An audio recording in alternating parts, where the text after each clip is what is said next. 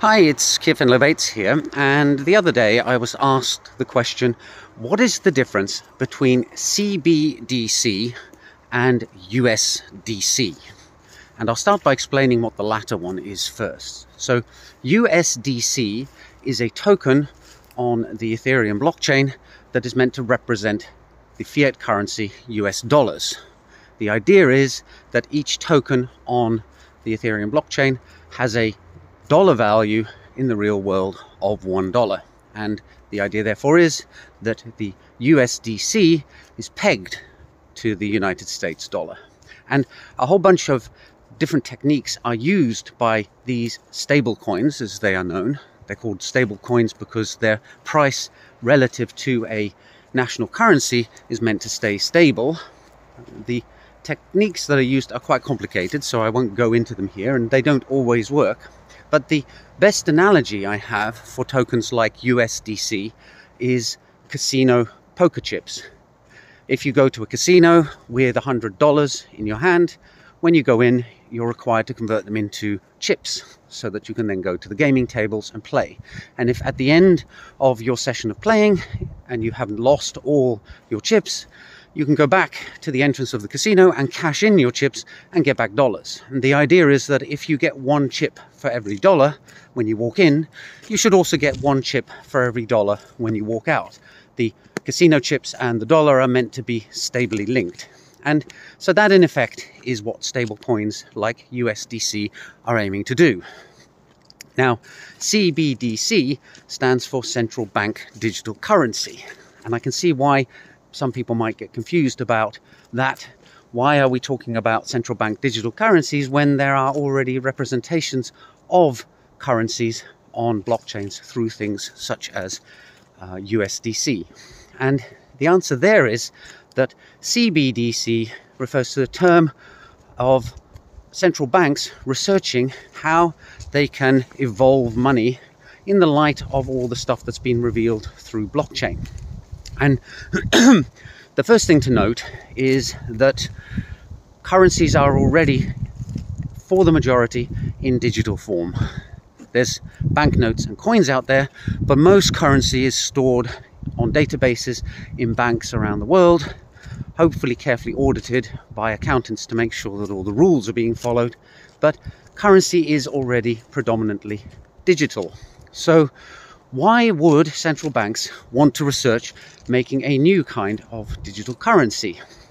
And I think the answer there lies in the level of control that you can have with new forms of digital currency. At the moment, central banks have a very coarse form of control over the economy. Central banks buy bonds off retail banks. That's kind of the equivalent of them offering retail banks a loan at a very low interest rate. And then retail banks multiply the money supply by being allowed to lend out more money than they have on their balance sheet, typically 10 times more. So if you're a retail bank, you take a loan from the central bank, if they will let you, and the method that is used is the selling of bonds to the central bank for the national currency. Then you can lend out multiples of that amount that you borrowed, charge interest on it, and make a profit. But the problem that central banks have is that they're relying on these intermediaries, these retail banks, to do the multiplying for them. And they have a number of parameters that they can tweak. They can decide how many loans they're going to issue, i.e. how many bonds they're going to buy in any given week, day, or month. And they can set certain numbers, such as interest rates, in order to encourage more lending or less lending. And they can tweak the reserve that banks must hold, the fractional reserve, in order, again, to encourage the banks to lend more or lend less. But the problem is this is fairly coarse. They're certainly a few steps removed from the end consumer, people such as you and me, who take out mortgages and loans from banks. So when central banks saw what you can do with tokens instantiated on blockchains, a light bulb must have gone on. We could actually use the techniques that smart contracts and blockchains have introduced to actually have some control over how the end consumer spends their money, which is something that no central bank has ever had the possibility of doing before. And if you look at tokens and smart contracts, you'll see that there's all sorts of clever stuff you can do. You can issue a token on Ethereum and peg it to another token, but have that token subject to some restrictions. You can have in the smart contract a switch that says when this switch is flipped, then this token can no longer be used in some other DeFi system. So for example, you could, if you really felt like it, make a token that on weekdays could not be used in the Aave lending protocol. Or you could make a token that, if you so decided, could no longer be swapped on Uniswap. And that kind of level of being able to create representations of money on a blockchain that you have fine control over must have looked very appealing to the central banks when they started investigating this. Because if they can create a digital currency that allows them to control how the consumer spends, they could make money suddenly disappear over time, fade away if you don't spend it in time. So they can use that kind of technique to increase the velocity of money if they've decided that that's desirable. They could make programmable money that gives you a discount if you're using it to buy energy, but you pay a premium for if you're using it to buy luxury goods from abroad, so on and so forth. So central banks are about controlling the economy, and from their perspective, this is another tool that they could use to control that economy. Of course, for you and me as citizens, this has certain frightening implications. You might wake up one day and find that you can no longer use your money to buy goods at amusement parks at the seaside, or you can no longer use your money, or it becomes much more expensive to use your money to buy fuel for your car, and so on and so forth.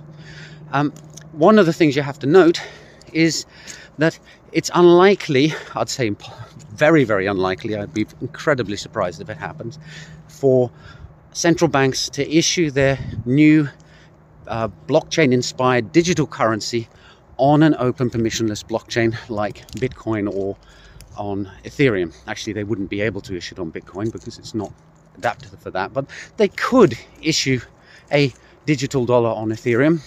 And the problem is that Ethereum is an open permissionless blockchain. Anybody can create an account, anybody can transact, and provided it continues to live up to its decentralized promise, there will be no way of other parties censoring you on the blockchain. They would have to resort to actually finding you in real life and throwing you in jail if they wanted to censor your transactions.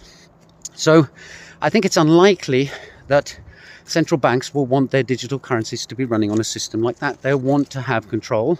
So even if they do release digital currencies on a blockchain, it's probably going to be a closed permissioned blockchain that only the central banks and the retail banks have full access to, and you and I as citizens, if we have access to it at all, it's either going to be through a proxy with limitations on it, or possibly directly, but again with limitations that the financial institutions won't be beholden to.